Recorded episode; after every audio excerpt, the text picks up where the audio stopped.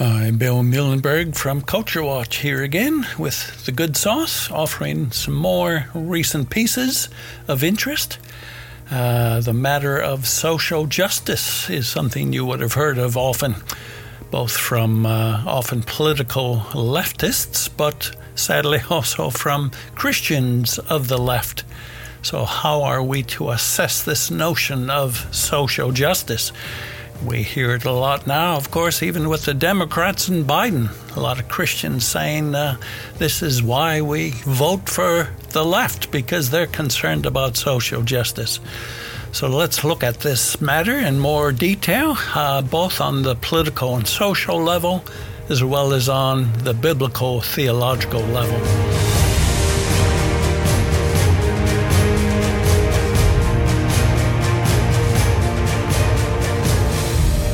Socialism, social justice, and the church. There is nothing wrong with being concerned about the well being of your neighbor, but there is plenty wrong in thinking that more big government is the answer. Plenty of the social justice warriors on the left never lift a finger to actually help their neighbor, but they are more than happy to vote more government handouts in. Of course, that means a bigger government, higher taxes, and of course, less economic growth. But it is economic growth which has proven to be the best means of helping the poor. More government programs have not been the answer. Yet sadly, plenty of Christians have bought into the idea that confiscatory state welfare programs are somehow the thing Jesus would urge. Uh, nope, the Bible throughout urges God's people to take personal responsibility to help the poor and the needy. It nowhere demands a growing state bureaucracy or socialist confiscation policies. It puts the responsibility where it belongs. But lefty social justice warriors always manage to mangle scripture as they baptize socialist economics and big government solutions to our social and economic problems. Now, is there a place for government help here? Of course. God created the institution of the state, and it certainly has some role to play. But God also created the institution of the church, and He expects believers to also play a big role. Simply absolving ourselves of any personal responsibility, whether as individual believers or as the church, and thinking in ever expanding states should do all this is not a case of what would Jesus do.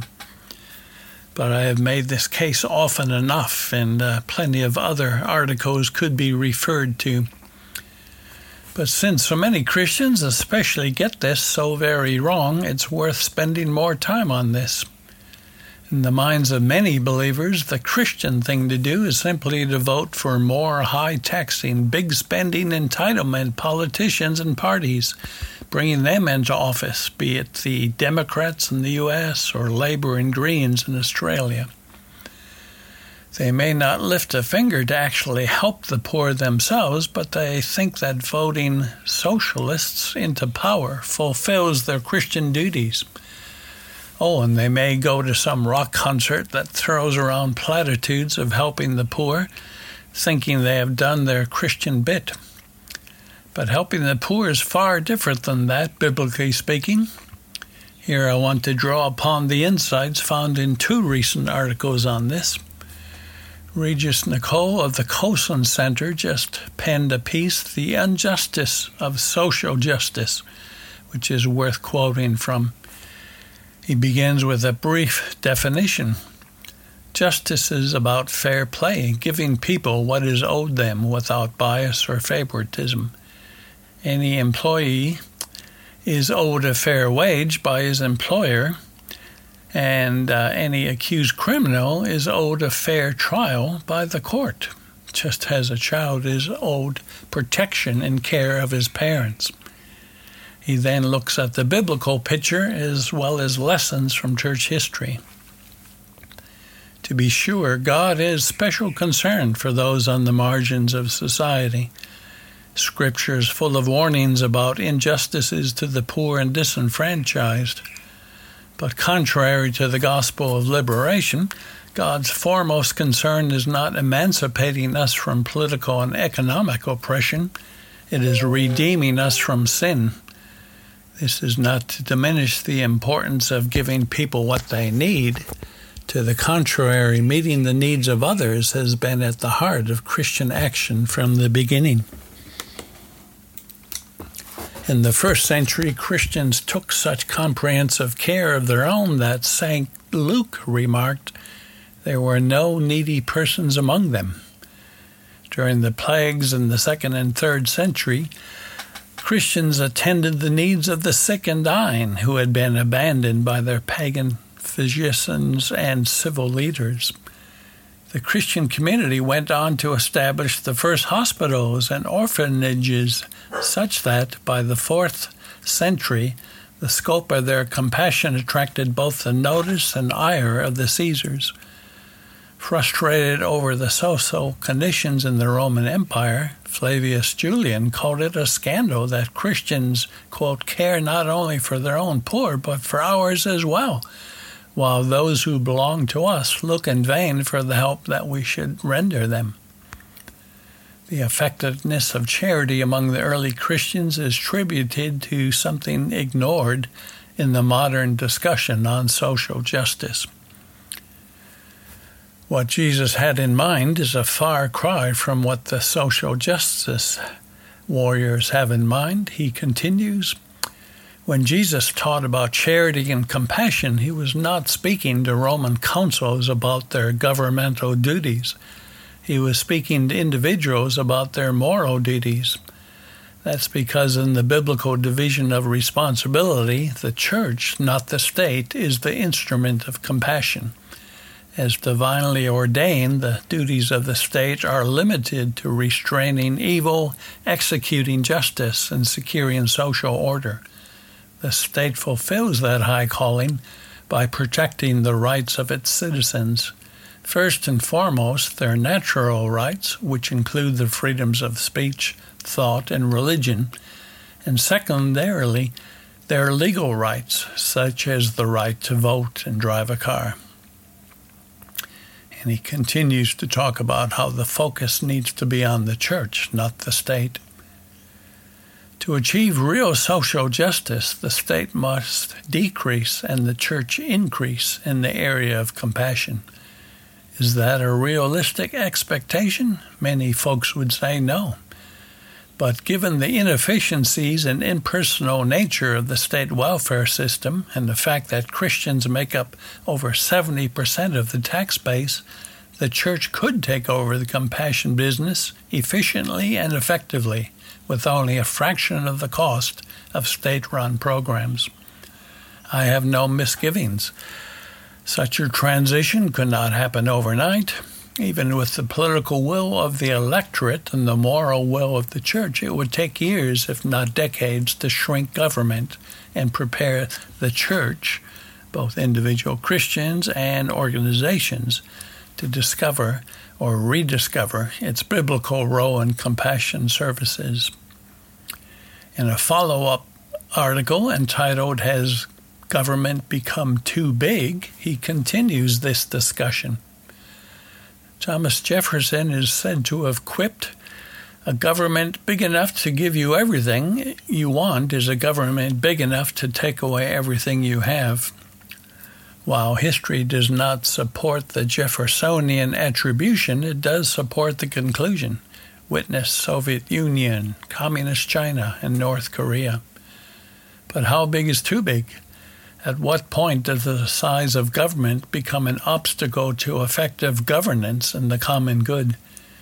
Plainly, government needs to be large enough to protect the governed and their property, but not so large that it becomes a threat to those ends. Of course, when a country spends over 0.5 trillion each year more than it takes in, it is safe to say it has reached beyond what it can effectively govern. he spends some time on the claim that we need to just raise more taxes and get more rich to pay their fair share, and says this The bottom line is we can't tax our way out of the deficit, much less the federal debt, currently a staggering 20 trillion and rising. That means getting our fiscal house in order will largely depend on reducing spending by trimming the growth of government. In 1789, the federal government consisted of about 50 employees in three departments state, treasury, and war. Today, there are 4.4 million federal employees working in hundreds of departments, organizations, and agencies. Although an exact figure is hard to pin down, Estimates vary between 200 and 500 federal entities with duplication of effort, overlap, and inefficiency rife. He takes us back to what the American founding fathers believed.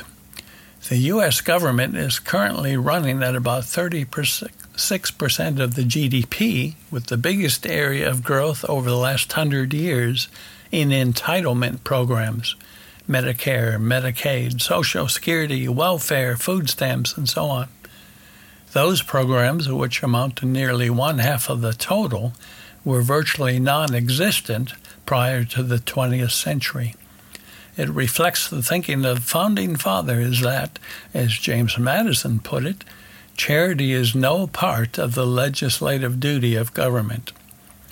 Seems that the founders understood what our modern leaders have forgotten or dismissed. In the area of compassion, services to the needy are best administered by those closest to the problem. That is, local and regional organizations like churches, faith based institutions, civic groups, and volunteer associations. In fact, for the first 1900 years of its existence, the church took the lead in social work, establishing hospitals, orphanages, food distribution systems, and houses for the poor and aged.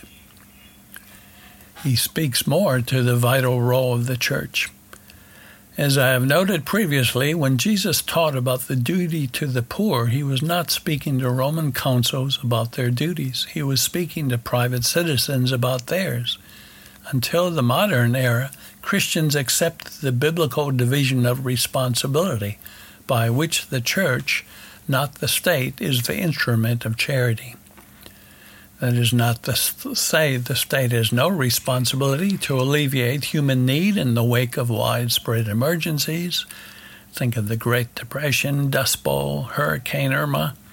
Rather, it is a reminder that the state's involvement should be limited and temporary, augmenting, not usurping, the responsibilities of the church and other mediating organizations established to serve the common good. To starve the Leviathan, the church must reclaim its biblical role.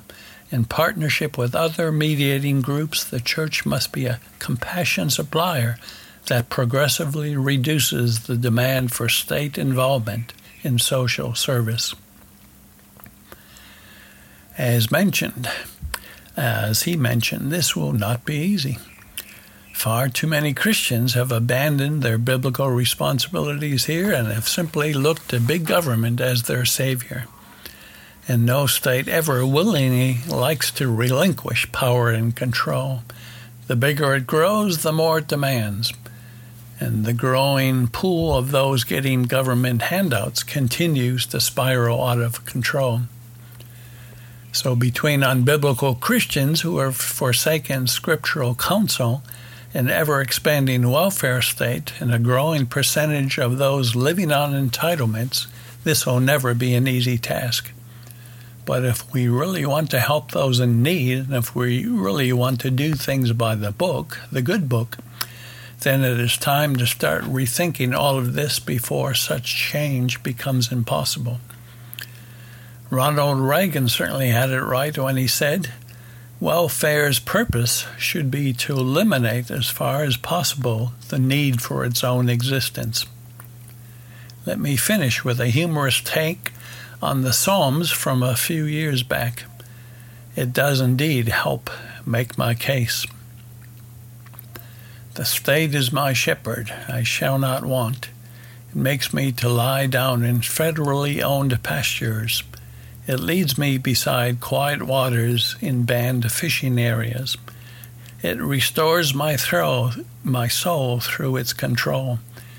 It guides me in the path of dependency for its namesake.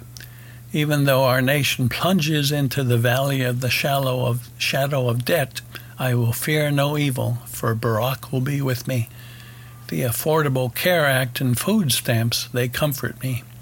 You prepare a table of Michelle Obama approved foods before me in the presence of my conservative and libertarian enemies. You anoint my head with hemp oil. My government regulated 16 ounce cup overflows. Surely mediocrity and an entitlement mentality will follow me all the days of my life. And I will dwell in a low rent HUD home forever and ever. Amen. Psalm 666.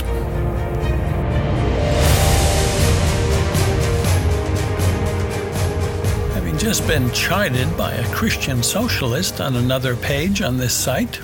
She seemed quite perturbed that Corbyn and Labour were soundly rejected in the UK. It is worth again looking at some of the issues that arise here. That socialism is an utterly failed ideology, both in theory and in practice, should by now be obvious to all and that Christians should want nothing to do with it should also be obvious. That I have written on often before. I will not revisit what is found in earlier articles, but will instead draw upon some new and not so new works that further address these themes. One very recent article examines socialism's unbroken trail of failure.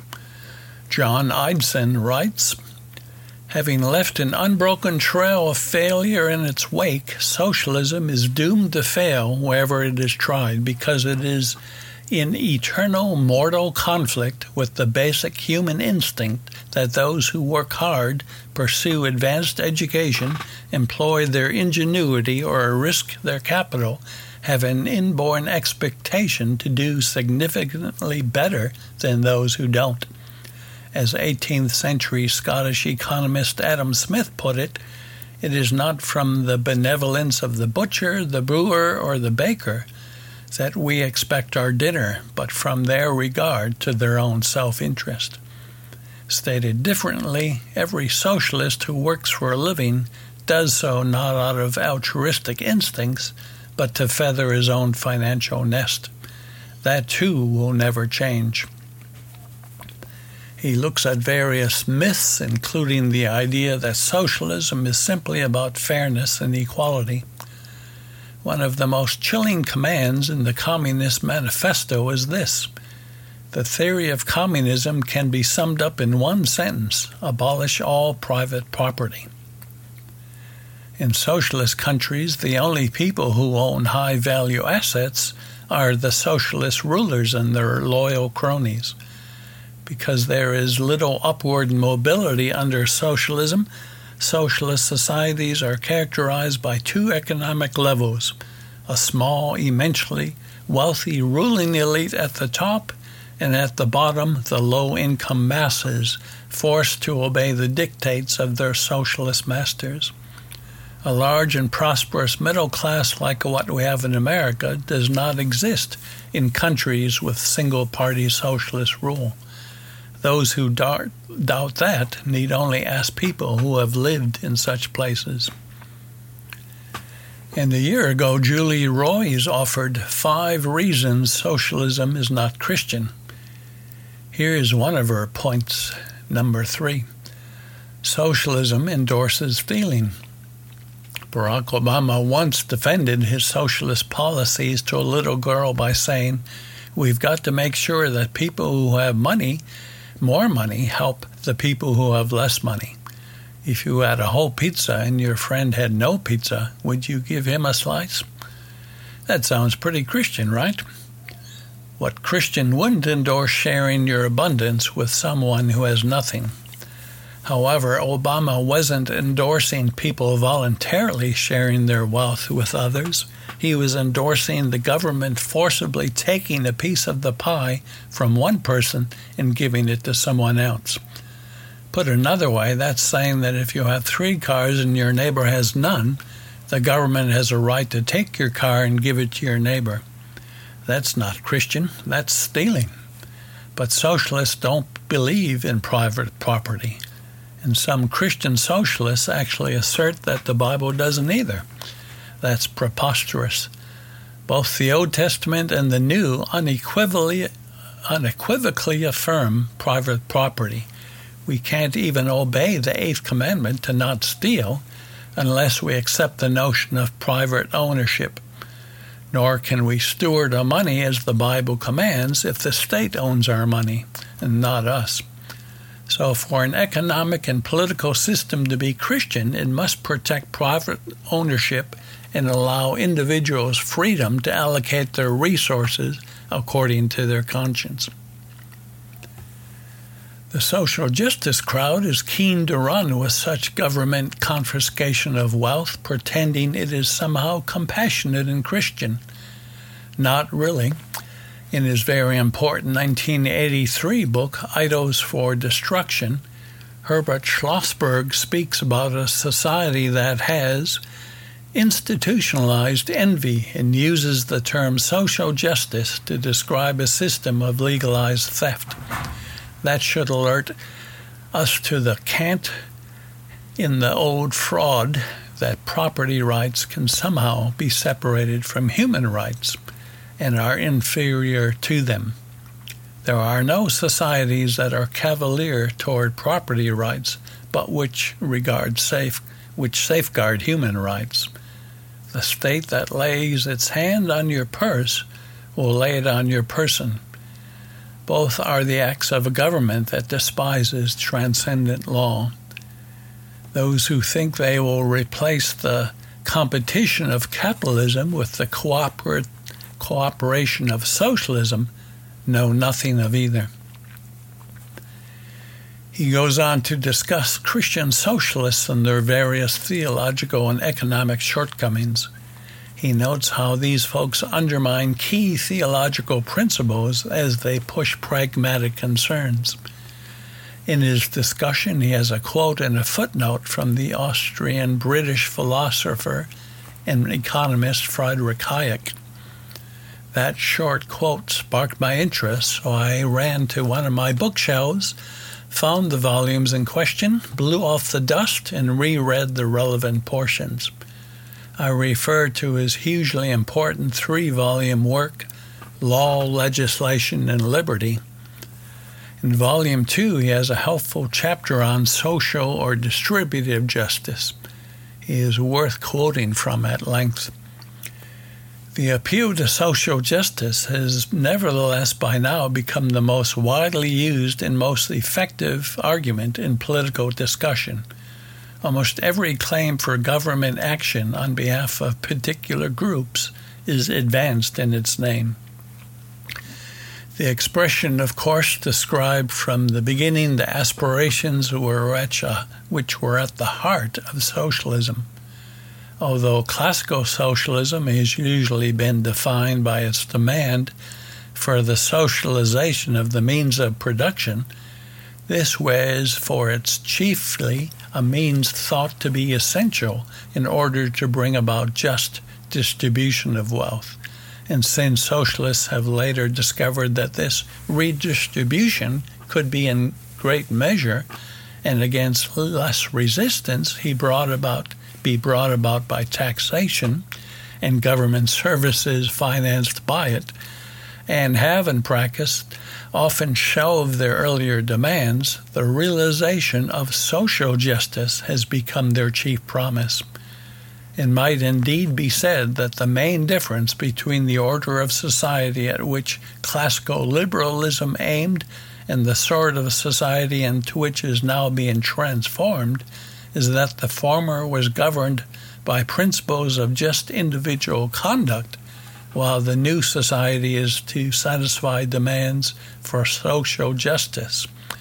or, in other words, that the former demanded just action by the individuals, while the latter more and more places the duty of justice on authorities with powers to command people what to do.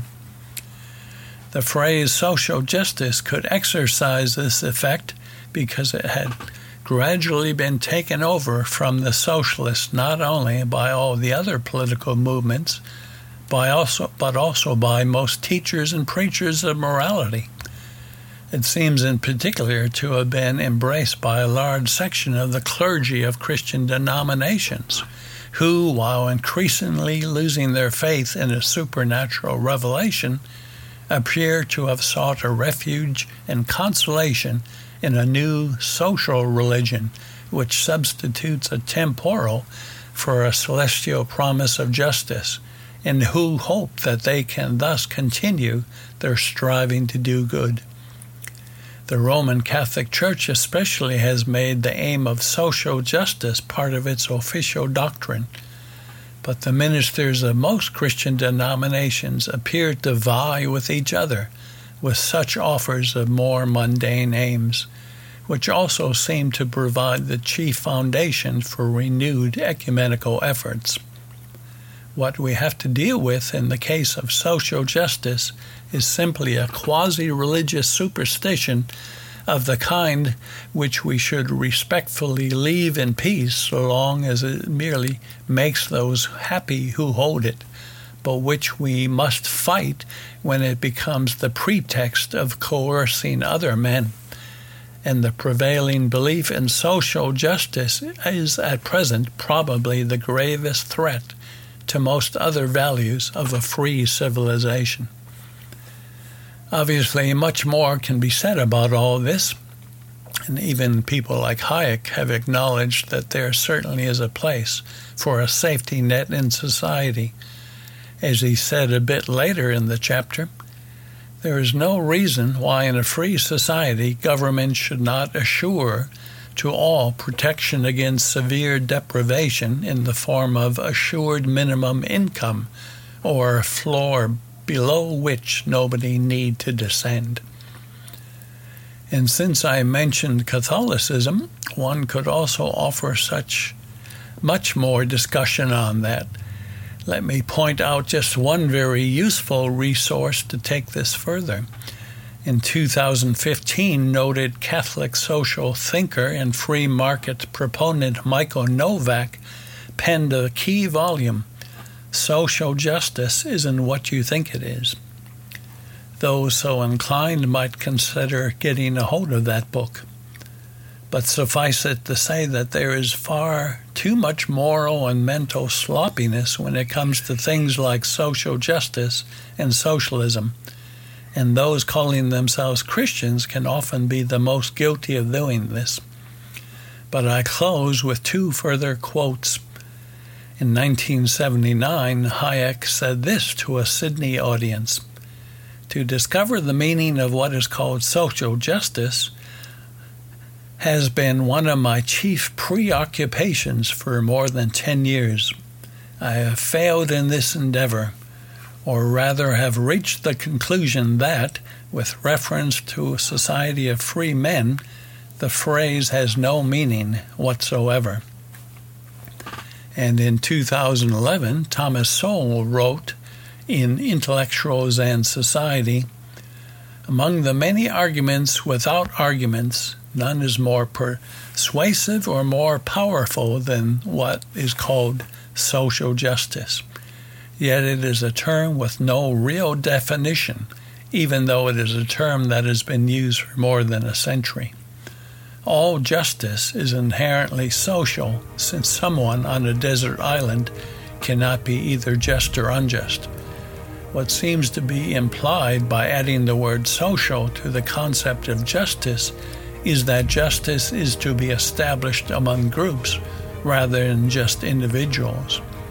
But this collectivizing of justice does little to make the concept of social justice any clearer.